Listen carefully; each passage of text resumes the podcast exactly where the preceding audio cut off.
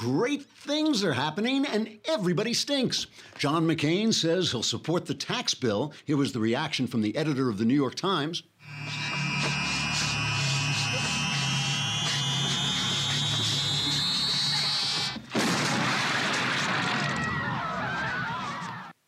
Meanwhile, some people are sickened to learn that NBC's Matt Lauer had a button installed on his office desk that could lock the door so women staffers couldn't escape his grotesque sexual attacks. It kind of reminds me of the time I had a chair installed that automatically strapped women in so a gigantic fan could blow their clothes off. Of course, I was 12 years old and it was just a fantasy, and Lauer was actually locking women in his office and getting rapey on them while being paid $20 million a year. But other than that, it was kind of similar. NBC scored this major interview with the perpetrator. From NBC News, this is Today with Matt Lauer. You were fired by the network over allegations of sexual harassment. Did you ever send a lewd text or email to another employee? Five women. Did you ever have any human resources cases brought against you? And that happened back in 2015. And I, I just want to mention the two things can be mutually exclusive. Think about those five women um, and what they did. They came forward and filed complaints against the biggest star at the network they worked at. Think of how nerve wracking that must have been. Doesn't that tell you how strongly they felt about the way they were treated by you?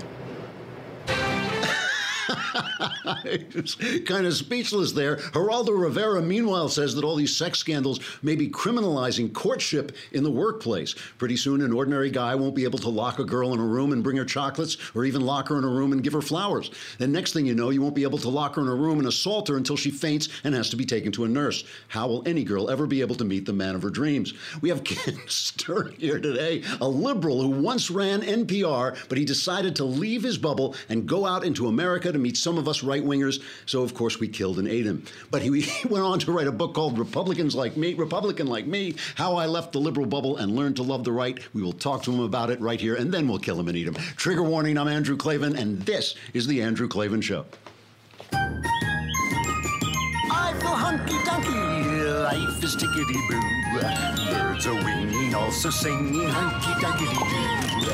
Ship shape tipsy topsy, world is zippity zing. It's a wonderful day, hurrah, hooray! It makes me want to sing. Oh, hurrah, hooray!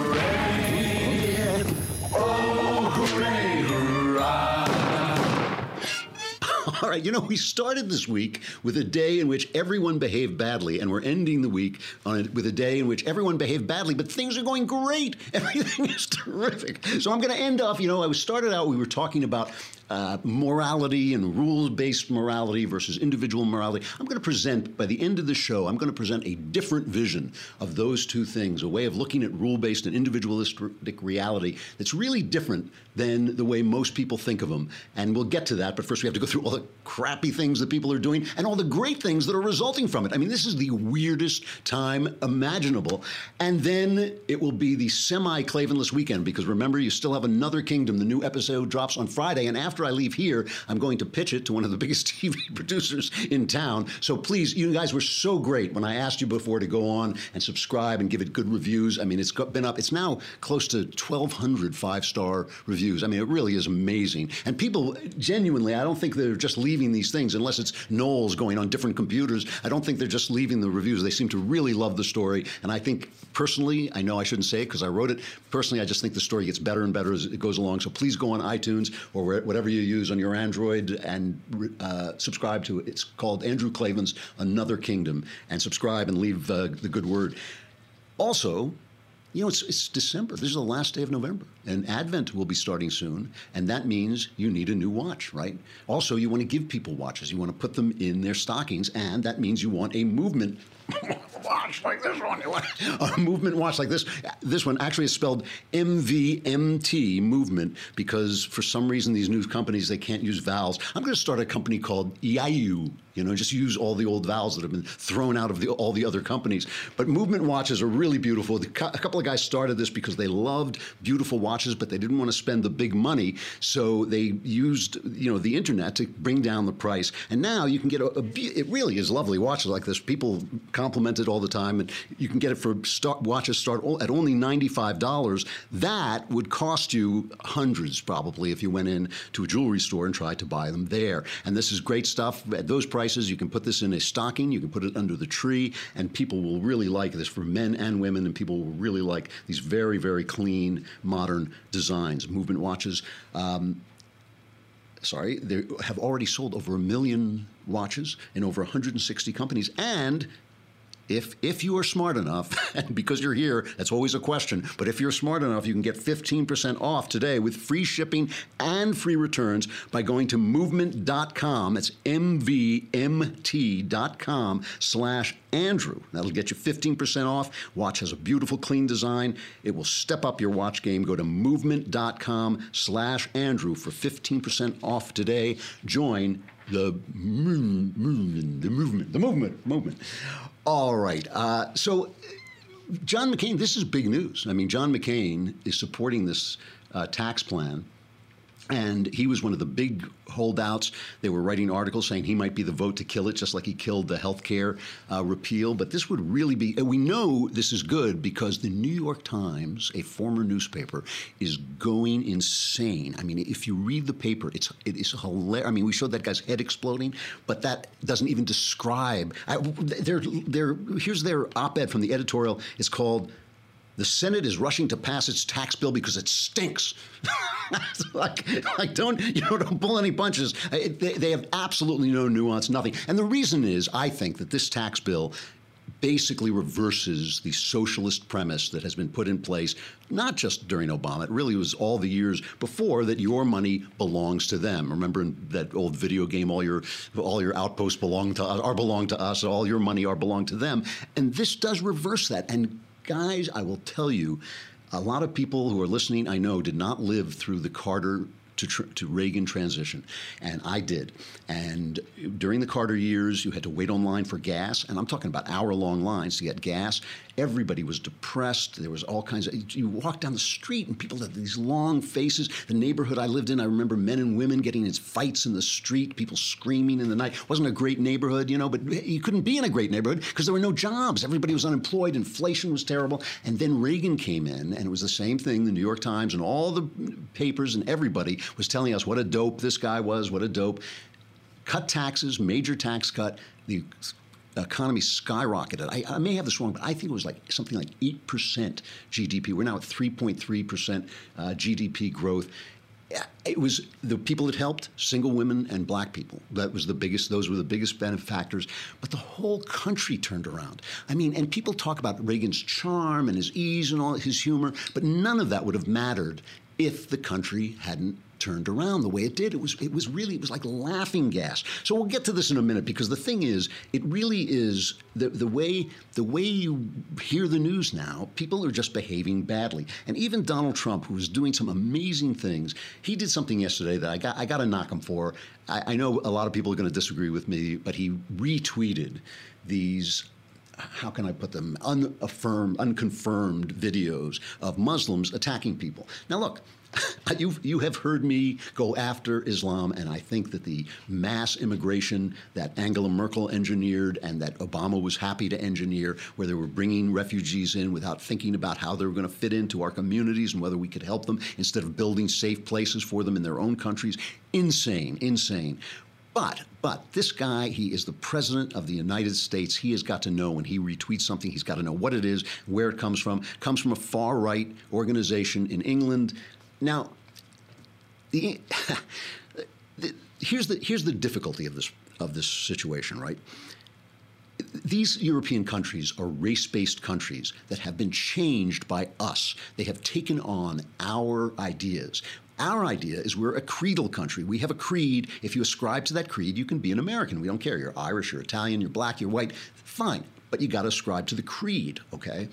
So they don't have that. England is England because it was founded by Angles. France is France because it was founded by Franks, Germans, Germans, all this stuff. They have a point. When, when these people come out and they say, we want, you know, a white Germany or we want a white France, they have a point. It's not a great point, but when you have reasonable people saying, gee, I think my culture is being destroyed by violent, women hating Islamics, I think my culture is being destroyed. And next to that reasonable person, is, a Nazi is standing you basically give credibility to that Nazi because he's standing next to a reasonable guy. And that's why you don't open your gates and flood the place with a bunch of people that you can't assimilate and who don't like your ideas and who don't like your culture and are just running away and have this vision in their mind of transforming England or Germany into a, a Sharia country. You just don't do that because you, it gives credibility to the far right. And and Trump, listen, I love the fact that Trump says calls out Islamic extremism for what it is. I think when you don't call it out, when you don't say it, you just bottle up the hatred. You know, you bottle up the hatred. So I think good things may come out of what Trump is doing, but I think he made a mistake. I don't think you give uh, credibility to people until you know what what you're retweeting. I, I, truly think what he did was he pressed the button. You know, people always argue. We were talking. I was talking to Rob, our producer, yesterday. That people argue is is, is Trump playing three dimensional chess or is he an idiot? I don't think he's either one. I think he's like a great running back. He's a guy who knows where the daylight is. You know, you talk to a running back, he's not going to explain to you all the strategy strategy of the game, but when you give him the ball, he knows where to run. He knows where to go. He has that instinct. Trump has that instinct. Sometimes the running back runs into a wall and gets flattened on the you know on the scrimmage line. I think this time he made a mistake. It you know you don't want you don't want him to discredit himself because we need him to say this thing. Could good come out of it? Yes, I'll tell you what good could come out of it. The shattering of political correctness is a good. It is an un. Uh, diluted good. Shattering political correctness is a good. We need to talk about Islam because we're a creedal country, and so that you know the left's argument is, look, we have a creed, so we can let in everybody, but you can't let in people who have a creed that is against your creed, right? You can't let in too many people who say, yeah, your creed, I'd like to destroy it. I'm going to use your freedoms to destroy your freedoms. I'm going to use your religious tolerance to destroy religious tolerance. I'm going to use your the, fact that you can go anywhere and do anything without having your papers checked. I'm going to use that to blow up your churches and blow up your planes and all that stuff. You can't let those people in. Trump is absolutely right about that, and that's why I want him to have credibility when he speaks. And I think when he does something like this, where you just don't, we just don't know what those videos are. I mean, one of them was a guy attacking in, I think it was in Holland, I think it was in the Netherlands, uh, attacking a guy on crutches, and the woman who tweeted it uh, said oh, here's a migrant, a, you know, Islamic migrant attacking somebody. And they said, well, no, he's not. He was actually born in Holland. My question is, yeah, but you know, was he a Muslim guy? I mean, that's her point. That is her point. And I, I, do not want to stir. That's the other thing. That's the other thing. We have to deal with the situation because Islam is a genuine threat to the West. But, but we have to deal with it without having religious hatred blow up in our faces. Anyway, he did go out and he made a speech. Where did he make the speech? Was it St. Louis? I can't remember where he made the speech yesterday he's promoting. I think it was in Missouri. He was promoting uh, the tax bill. And he, when he is on his game, he is absolutely hilarious. Here he is promoting the tax bill, saying it's going to be bad for the rich because this is the only Democrat talking point. It's just going to help the rich. That was the other New York Times headline. You know, as a bill increasingly helps the rich. So here's Trump saying it won't help the rich. This is cut number two. We're also going to eliminate tax breaks and complex loopholes taken advantage of by the wealthy. Who are they? I don't know. I think my accountants are going crazy right all right. Hey, look, I'm president. I don't care. I don't care anymore. I don't care.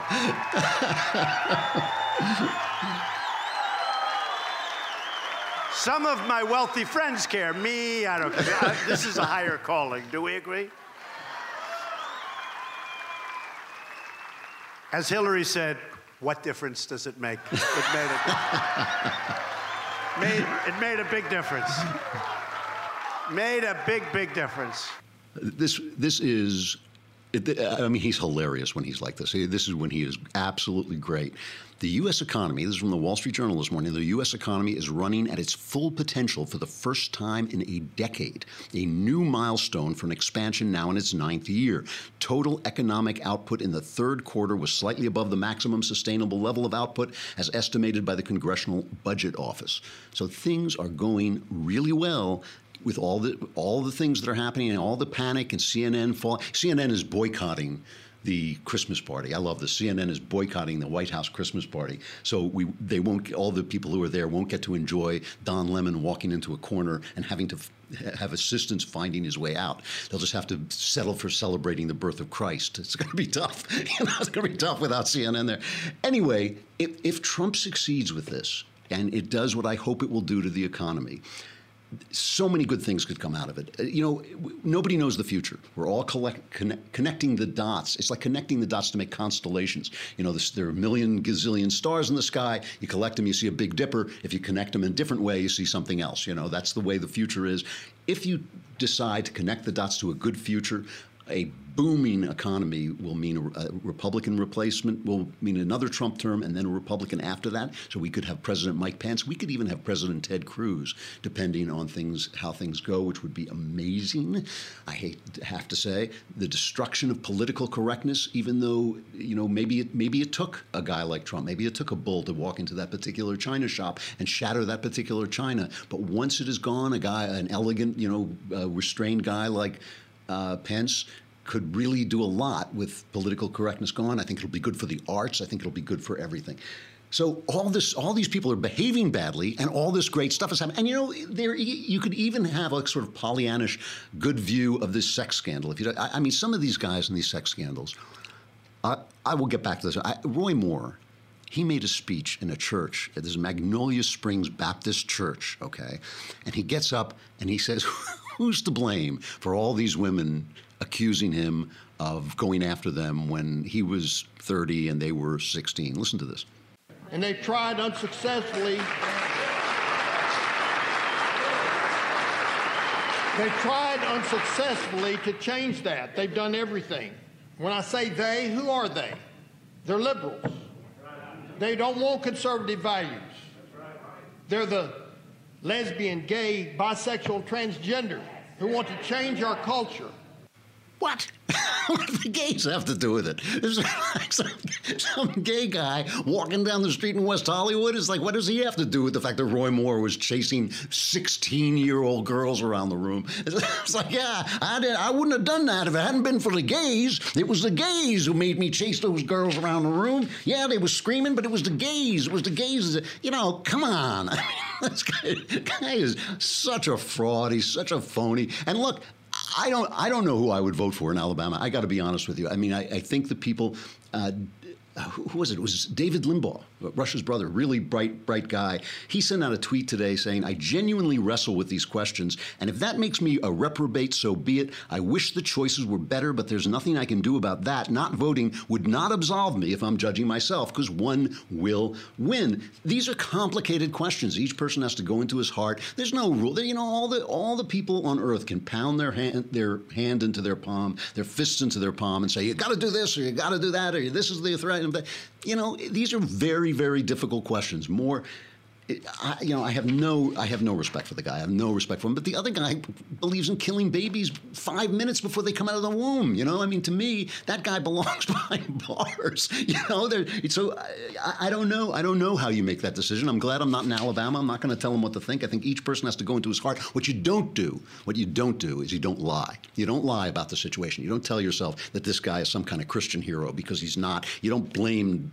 gay people for what he's been doing. That's absurd. You know, that's ridiculous. Lying is is the one thing you cannot do. You have to tell yourself the truth, or how can you make a good a good decision? Speaking of lying, and speaking of people behaving badly, NBC says they had no idea that Matt Lauer had a button under his. Now, there is some explanation of that because what's his name? Roger Ailes had this too, a button under his desk, which I'm sure he used in much the same way. But apparently, if you're very famous or very powerful, that's a security measure. You can, if somebody comes in with a gun, you can lock the door. I guess, I guess that's what it's for. But what our friend Matt was using it for was he was locking the door and then just assaulting these women. I mean, it, it, it's insane. So the the NBC says our management had no idea. They had no idea.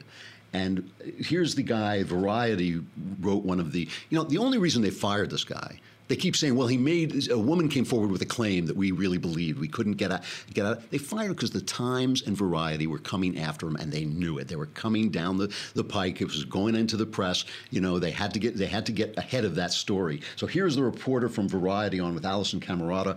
His name is Ramin Setoodeh on whether NBC knew. We spoke to three women who consider themselves victims of sexual harassment. And we learned in one of the cases, Matt Lauer gave this colleague a sex toy with a note about what he wanted to do with the sex toy.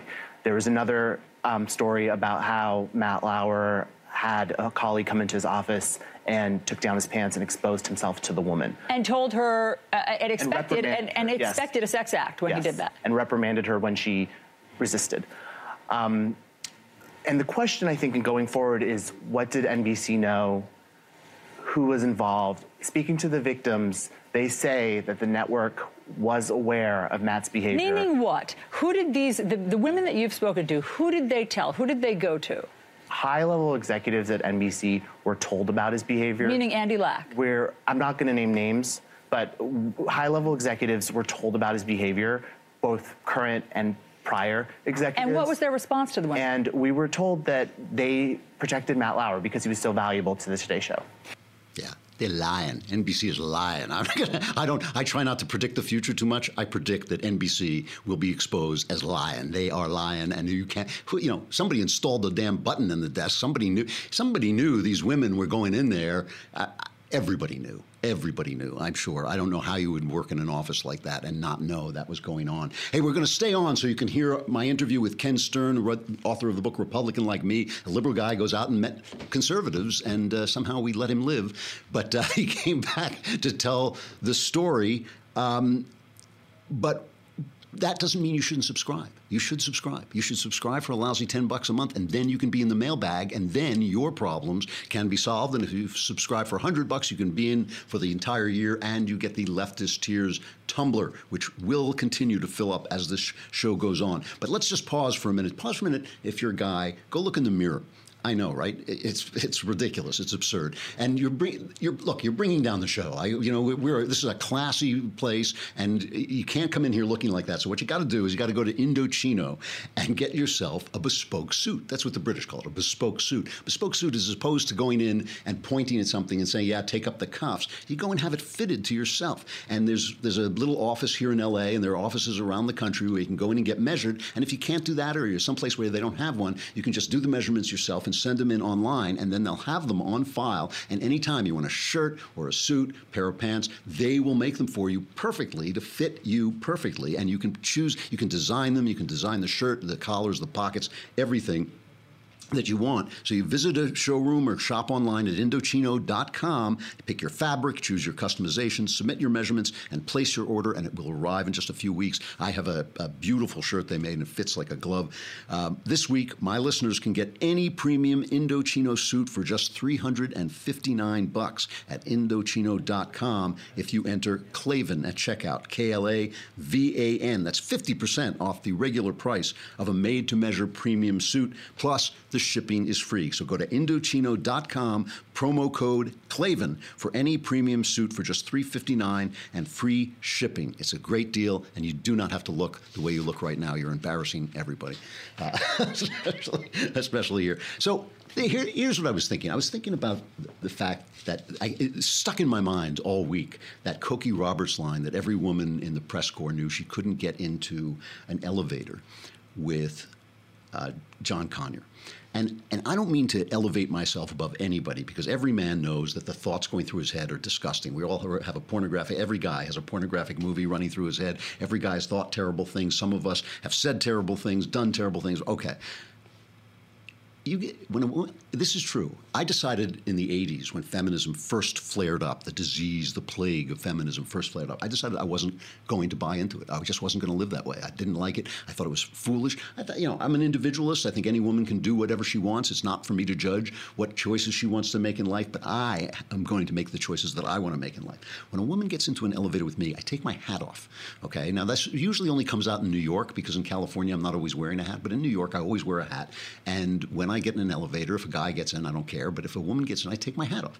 And I was thinking about this because we've been talking about the fact that these two kinds of ways of approaching morality one is a rule based system that at, at its extreme becomes tyrannical, and the other is an individualist system that at its extreme becomes anarchical, it just becomes chaos. But I was thinking, like, I don't like people telling me what to do, and I don't actually trust anybody to tell me what to do. Not, not the church, not any organization, certainly not the government. I don't trust anybody to tell me what to do. I believe I have a conscience and a mind and a, a, a, um, and a moral center, and I can find my own way studying great thinkers and studying the church and going to church. And I thought, why do I take my hat off when a woman gets in the elevator? Certainly not because I think some woman is just dying to see the top of my head, although I know they, I know they are, really. But you know, but, but no, it's it's not. It is a, a, rule I made myself that trains the mind. I think that that is what rules are for. They train the mind. You pick the rule, you live by the rule, and the rule tra- trains the mind. And anybody who deal any any man any man who is married knows that he is married to a different kind of creature than himself. I mean, any guy who sits and talks to his wife and loves his wife is sitting. There are days, so help me. I mean, I've been married now almost 40 years. There are days, so help me, when I look at my wife and I think, I do not understand what this woman is talking about. She, I know she's a brilliant girl. I know she's got a great, great heart. She's the best wife in the world. I do not understand a word coming out of her mouth. That is something that marriage trains you to respect and love. You know, I mean, if, if you're paying attention, you start to realize there's another way of looking at the world. And even though it sounds crazy to you, it actually makes a certain amount of sense if, you know, you're, you are of the other sex. So you have these rules that you set and that you follow. You can get them from your church. You can get them from the great thinkers like Aristotle, the great ethicists who have talked about them. You can get them wherever you get them. You get those rules and you follow those rules by a discipline and they train your mind. Art trains your mind. This is one of the reasons I love the arts so much, is they te- they train your emotions. The arts are a school for your emotions, and the reason people follow certain rules in the arts is because they know that those are the ways you can school people's emotions. Even bad people write great works and, and paint great paintings. The rules are a way of training your mind, and so you can find the rules that will do that. You know, you know where you're lacking. I mean, look, there are going to be bad people in this world. There are going to be people who press the button on their desk and lock the door so they can attack young female staffers. Those people, you know, are, are not going to follow the rules, but you have to follow the rules because they will train your mind. And as your mind becomes trained and as your emotions become trained, you will become a more happy person. You will become a joyous person. The rules are not there because they every rule works for every person. The rules are not universal. The rules are what you turn to to train your mind to become the person that God meant you to be. Every one of us knows that we were meant to be something better than we are right this minute. Every one of us knows that. There's no person who doesn't know it. There is even uh, even Adolf Hitler knew, you know, down in his heart until until he wasn't there anymore, until his soul was gone, which I assume happened at some point in his life. But but everybody whose soul is still there has a little message that's coming in saying, yeah, yeah, yeah, you, you were meant to be something bigger than this. The rules are a way of training. I believe that's, that's the way I read the gospel. When Jesus says something, I don't think like, oh, I have to do this or I'll feel guilty. I think, do that Judge not, lest you be judged, and you will train your mind to see the world in another way. Look at yourself before you look at the guy across from you, and you will learn to see the world in an eternal, beautiful, brilliant, godly way, and your, your life will become more joyful. That is what I have to say on a, another day when everyone stinks, but things are going great. so we're going to enjoy it. Here is Ken Stern. We recorded this a little earlier. He was an NPR CEO, and for I think like 10 years, and he one day decided he was in a bubble and he was going to leave and go see the country and talk to the conservatives. He wrote a book about it called Republican Like Me How I Left the Liberal Bubble and Learned to Love the Right. And here is the interview we just recorded earlier. Ken Stern, thank you for coming on. I appreciate it.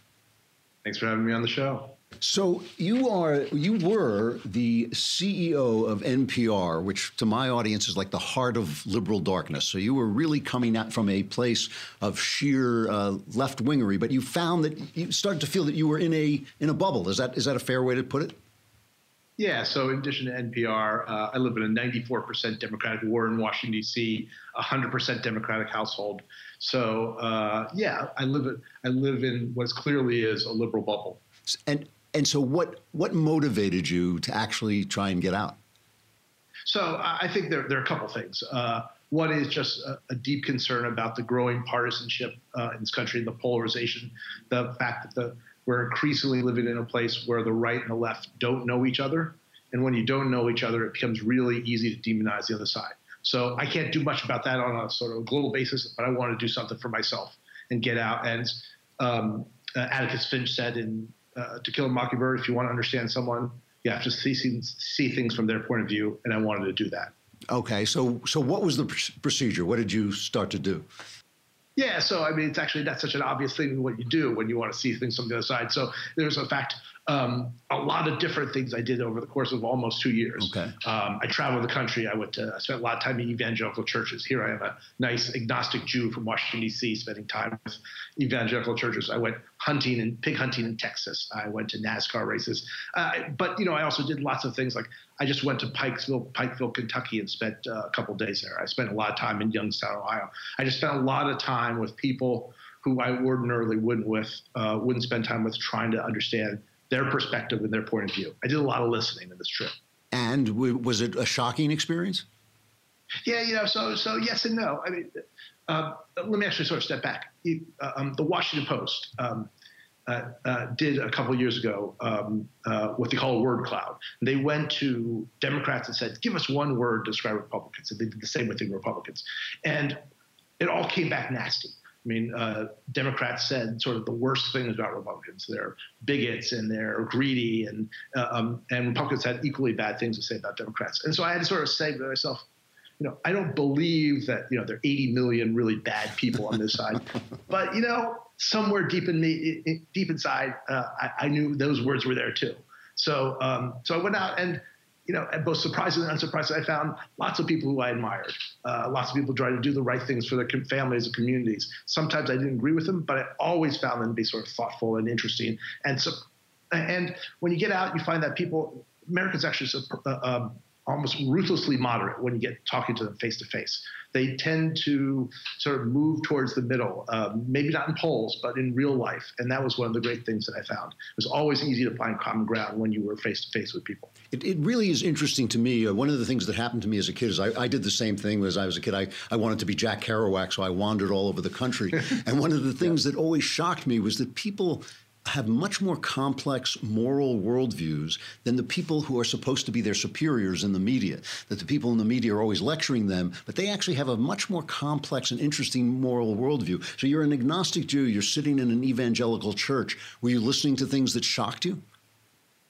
Uh, you know, uh, uh, shocked is not the right word. Um, uh, uh, I think it was interesting when I sat down with Pastor Steve. So I was, um, uh, so I should, let me tell you. So I ended up spending a lot of time in an Assembly God Church, uh, Assembly of God Church in Fredericksburg, Virginia.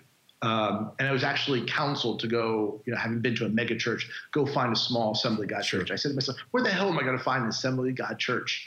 Um, and I ended up Googling it uh, and finding out there were a hundred different uh, um, uh, congregations within you know a, a, stone's throw of me. So I picked one randomly.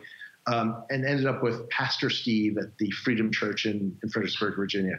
Um, and we actually had tons in common. We actually had we were similar age, similar family structures, you know, a wife and a ten year old kid, uh, similar backgrounds, um, different views on faith, um, but really lots of things we we agreed on. Um, and it, it's um, I met other people who had sort of the same experiences you know, on any t- 10 things, we probably agreed on eight of them. So why are we fighting about the two when we could find eight to find common ground on? Uh, you know, I actually do believe this. I believe that about 70% of the country agrees on 70% of the issues, and we yeah. constantly are talking about the because it makes better TV. Did did your mind change about anything? Did you change your positions?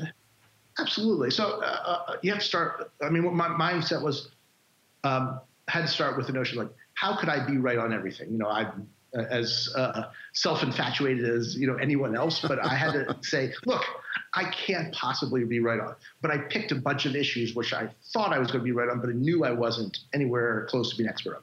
Gun control, climate change, um, poverty programs, things where I had sort of well-honed life instincts, but you know I knew my knowledge was thin, uh, thin deep, uh, sort of surface deep, and I went out and found experts. I spent a lot of time with John Lott, um, the conservative economist, under, learning about gun issues.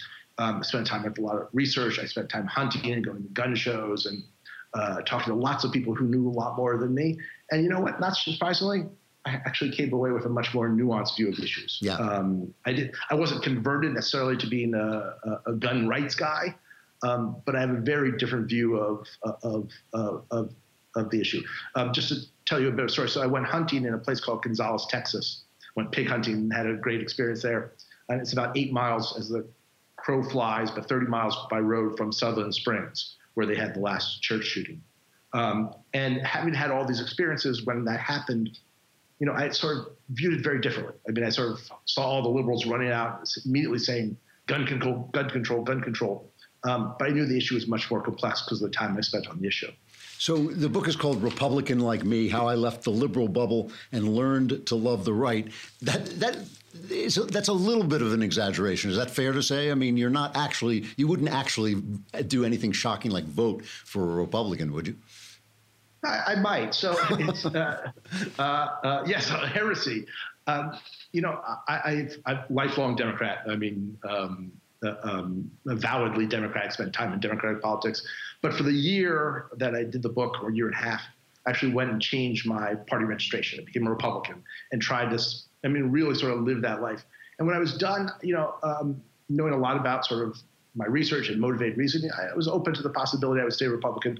Um, in the end, I didn't. Um, but I didn't become a Democrat either. I'm now registered independent because I, I see value in both sides. And also, I've become very skeptical about both parties ah. um, and their ability to represent the country as a whole. So uh, uh, I would vote for the right Republican, and I would vote for the vote for the right Democrat, depending upon who they are. Now, now I started out as a liberal and became a conservative over time, and one of the things that happened to me was I found that my liberal friends were genuinely intolerant. Uh, they were genuinely intolerant of other opinions. They could not listen to me. One, one thing I found almost repeatedly was that they could not listen to my changing opinions for more than 30 seconds without cursing. without cur- like yeah. suddenly I found that their language became incredibly obscene. So I would be talking to someone I thought was the nicest person, and suddenly this foul language would become. Did you have that experience at all? Did you find that as you became sympathetic to the right, that your left wing friends became less sympathetic to you? So my 10 year old son has been known to boo my television appearances now. uh, I went on uh, Tucker Carlson at the beginning of uh, as soon as my book came out, and he actually, um, I'm told by my wife, he booed my appearances. And I think there's actually a sort of a, a moral story there. He's not like, uh, he thinks he's right about everything, uh, even if he doesn't know anything. And I think that's a, a truth of the matter for a lot of us. Um, the, the bad experience I've had coming back, coming back, is um, social media. Mm. And uh, sort of the, you know, if, if I learn to love the right, which to me doesn't mean necessarily agree with everything, but it means to sort of feel the bonds of affection that Lincoln talked about. I must also be a white nationalist or a gay hater or Bennett. All have been called by people who haven't read the book. And you know, there is that strain of intolerance that you're describing uh, that I've experienced personally. I think it. I think it's a lot of places in society, not just on the left, but I certainly have seen a bit of it, and um, has left me with somewhat of a jaundiced view of some of my um, former friends of the left. Um, but the people who read, just I'll, I will, I will say that I don't want to get carried away by social media. It's still a thin slice of America. Thankfully, um, when I talk to people about it, whether they're conservative or liberal, often have good conversations about it. So um, there's hope for us yet. now, you you were the CEO of NPR, and one of the things I, I truly think that drives people crazy, and I, I attribute a lot of the division in the country to this. I mean, I think a lot of it has to do with certain Supreme Court, you know, like like Roe v. Wade, that didn't give us a chance to argue it out. Even if we had come to some kind of compromise, at least we would have fought with each other and talked to each other and confronted each other. When the Supreme Court makes a diktat like that, I think it, it's very difficult for us to resolve our hearts, even though the law gets resolved. But one of the things that I have to say that as a, a right winger, I, I just feel a lot of animosity toward the media. And I think that they are not, it's not just unfair. They are actually hostile and dis- dishonest. And it means that instead of talking to my liberal friends, because I still do have liberal friends who I love and who actually have, are people of goodwill. Instead of that, I'm listening to the New York Times, you know, guys like Charles Blow at the New York Times, who I don't think should be allowed to write anything anywhere. You know, I, mean, I think he should be allowed, but I don't think he should be published in a major newspaper because he's an hysterical child. So uh, do you look back on your time at NPR and do you think like, yeah, maybe we could have handled that better? Maybe we could have hired a couple of conservatives somewhere along the way. Yeah, you know, it's funny. Um, I've lost my life membership to the uh, public radio conference now because you know, my book's not about media. Um, other books are about media. Yep. But wherever I went, people wanted to talk to me about it. So naturally, so you know, I got a year's full of, uh, of feelings about people feeling left out from by the media, um, uh, looked down upon by the the media, and it gave me a lot of time to think about it. And, and you know, I, I don't you know, things have changed in the media over the decade that since I left NPR. I mean, I think the media is different than it was 10 years ago. But, you know, what I came back and said in, in a piece, in a couple different pieces was, um, as I look back on my time at NPR, it wasn't that I thought NPR was overtly partisan. In fact, I think they're almost, you know, they have sort of the here's a view from the right, here's the view from the left, uh, almost metronome like, um, which I, I, personally don't even love that. Uh, but there's a there's an effect of, of groupthink. I mean, everyone in mainstream media is pulled from the same pool, and no matter how hard you try, it's going to have an effect. Uh, and what I've said is, look, uh, um, you would cover race only with white men, no matter how well-meaning and, and, and dedicated the craft. We can't cover politics with people who are mostly liberals. Um, it's the same thing, uh, um, no matter how dedicated the craft they are um, that has not been entirely well received by some of my former colleagues. It is an amazing thing because it seems such a simple. I mean, I wrote a piece for the LA Times maybe 15 years ago where I said, you know, if you want to stop your your uh, subscriptions from dropping, try hiring some conservatives. Just hire, you know, just hire a few to represent other points of view. I mean, I, if there is somebody in the mainstream media who voted for Donald Trump, I would like to meet him because I simply don't yeah. think that exists. So let's let's talk about Trump for. Can, can, can, yeah but before you get to that, yeah. I do want to say, I mean, there are, I mean, I think your point there is exactly right. I, there are great people in the media, people who oh, yeah. I really admire, uh, but the trust level for the media is now around 35%. Some of that is caused just by the nature of the lack of trust in institutions generally, um, but it's also partly the media's fault. And I think they need to do much more, much be much more introspective about than they are. So, so let's talk about Trump because Trump is, has divided people on the right. He's divided people on the left. You know, sure. I, I have a fairly steady. I've had a fairly steady reaction to him, which is that I've been thrilled. I've been thrilled by some of the stuff he's done. I am not so thrilled by the way he behaves, but I do understand it. I do believe that he is fighting a media that he is fighting on the terms, the media on the media's terms. Is, is this? I mean, at Thanksgiving dinner, we all had these political arguments, of course, and mine was my yeah. my liberal relative saying to me, "This man is destroying the country." Is Trump destroying the country? So, uh, look, I'm not a fan. So let's just yeah, start off. Uh, no matter how much I've learned to love the right, I have not learned to love Donald Trump. Uh, I've learned a lot of love a lot of people who voted for him and try to see him through their eyes, which is hard. Um, uh, I think on the you know the the setup is I think the media and Donald Trump have gotten into this uh, cage match, which is actually to each of theirs advantage. Uh, the media gets to fight him, and it drives their numbers up, and Trump gets to beat on them and it's virtue signaling to his base. I think it's destructive on, from both sides. I mean, it's destructive institutions that need to be um, uh, uh are, that are important pillars of society. And I don't love the way he's a he's divisive by nature. It's worked really well for him in politics. Um, I don't think it's the right thing for the president of the United States to do.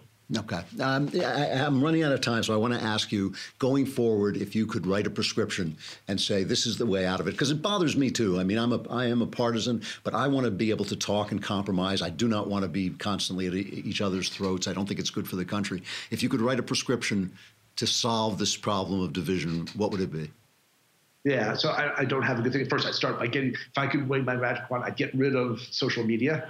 Um, I, I, would uh, support the Supreme Court on gerrymandering because what we have is uncompetitive races around the country, and that allows uh, the extremes to control Congress from both sides. Um, but mostly, I would say, um, let's get out of our bubbles. Stop, you know, uh, um, listening only to ourselves. Listen to the other side. We actually have a lot to learn from each other. Um, if we do that, uh, we'll all be better off, even if we don't agree. Uh, yeah, I, I, I, do agree with you, and I think I think that time is coming. I actually think, weirdly enough, that Trump, for all his divisiveness, is going to lead to another time because I simply do not think that we can continue at this level of hatred for one another. Uh, you know, as uh, uh, since you started by quoting Lincoln, I mean, he did say we are not enemies but friends. Shortly before we all started killing each other, I, hope, Right. I hope we can avoid that this time. Anyway, Ken Stern, Republican like me, how I left the liberal bubble and learned to love the right. Thank you very much for coming on. I appreciate it. Yeah, thanks. I enjoyed it. All right, bye bye. All right, it's nice to know that a liberal can talk, come and talk to us and not uh, open fire. Stuff I like. Um, I have discovered, a, you know, a couple of TV shows recently that I love, and I'm going to just talk about one of them. I'll talk about another one next week. But if you're not watching Search Party on TBS, you have got to watch this show. It is. It's so well plotted and so well acted and so well written. This here, I'll give you the story. I'll set up the story and I'll show you just a little bit of it. It it's basically about these four millennial, empty, vain, narcissistic, meaningless people living meaningless lives on the edge of the New York art scene. And one of them, Dory, her name is, she's played by uh, Alia Shawkat. And none of these people have a big history, none of them have big credits. But one of them is just a little bit smarter and more sensitive than everybody else and she kind of starts to realize her life is meaningless but she doesn't know what to do about it and she doesn't know has no way to address it. And so she becomes obsessed with the disappearance of a girl she met like once in college and it just starts to obsess her and she starts to search for this girl. It's called Search Party. She starts to search for this missing girl as a way of bringing meaning into her life. And what's so great about the show is it's genuinely funny and a, a, beau- a terrific picture of narcissism and millennials and all this stuff. And it's got this actor who plays the, the gay guy, uh, John Early, who is a gay, a gay comedian, who is so good that like they just every now and again they'll just cut away to the look on his face and it cracks me up but the thing that makes it so good is that it's kind of cute it's not you know laugh out loud you won't always be laughing out loud but it's got but then at the end of every show the mystery just ratchets up a little bit and so it's really well plotted here's here's just a little bit of like the trailer for the first season it's in its second season now Do you guys remember that girl, Chantal Witherbottom? Mm-hmm. Oh, she sucked. Well, she's gone missing. What do you mean gone missing? She's like a missing person. Well, where is she? That's that's the question. She's out there, and I'm gonna find her. what? But I need your guys' help. Okay, I love, love, love, love this idea. Chantal! What does Chantal have to do with you? I'm just tired of things that don't matter. Yes. Let's put the pieces together. Let's like, figure it out. This stuff scares me. This is just the beginning. I want to like break into places and like learn sleight of hand and stuff. Andrew, what are you doing with a taser? tase Drew, stop, Drew. You have wiggly wrists. I'm being followed. Who are you? Why do you have such a vested interest in this? I just want to find. It's it's really I have to say I don't binge watch. I binge watch this. I watched the entire first season in two days, and it's only a half hour. Each episode's only a half hour, so you can just eat, it like candy. Uh, Jess tells me that John Early was in what was it, Arrested Development.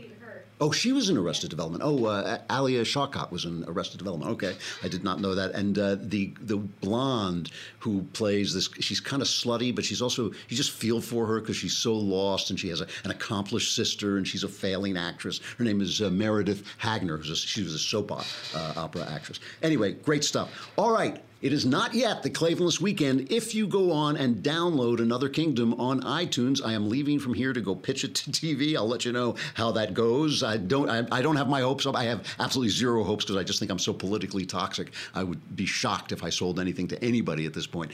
But uh, but it'll be interesting. We will end, you know, now Advent begins. We're going to be talking a lot about Advent as we go forward. This is the run up to Christmas. And they, on the, um, the record bestseller list is a record by the Dominican Sisters of Mary, Mother of the Eucharist. They have put out their Christmas album, and it is beautiful. They sing beautifully, and I think we've been dealing with so many horrible people today and this week that it would be nice to deal with the Dominican Sisters of Mary and go out with their version of the Carol of the Bells. I'm Andrew Klavan. This is the Andrew Klavan Show. Please download Another Kingdom, and I will see you all on Monday if you survive the Klavanless weekend.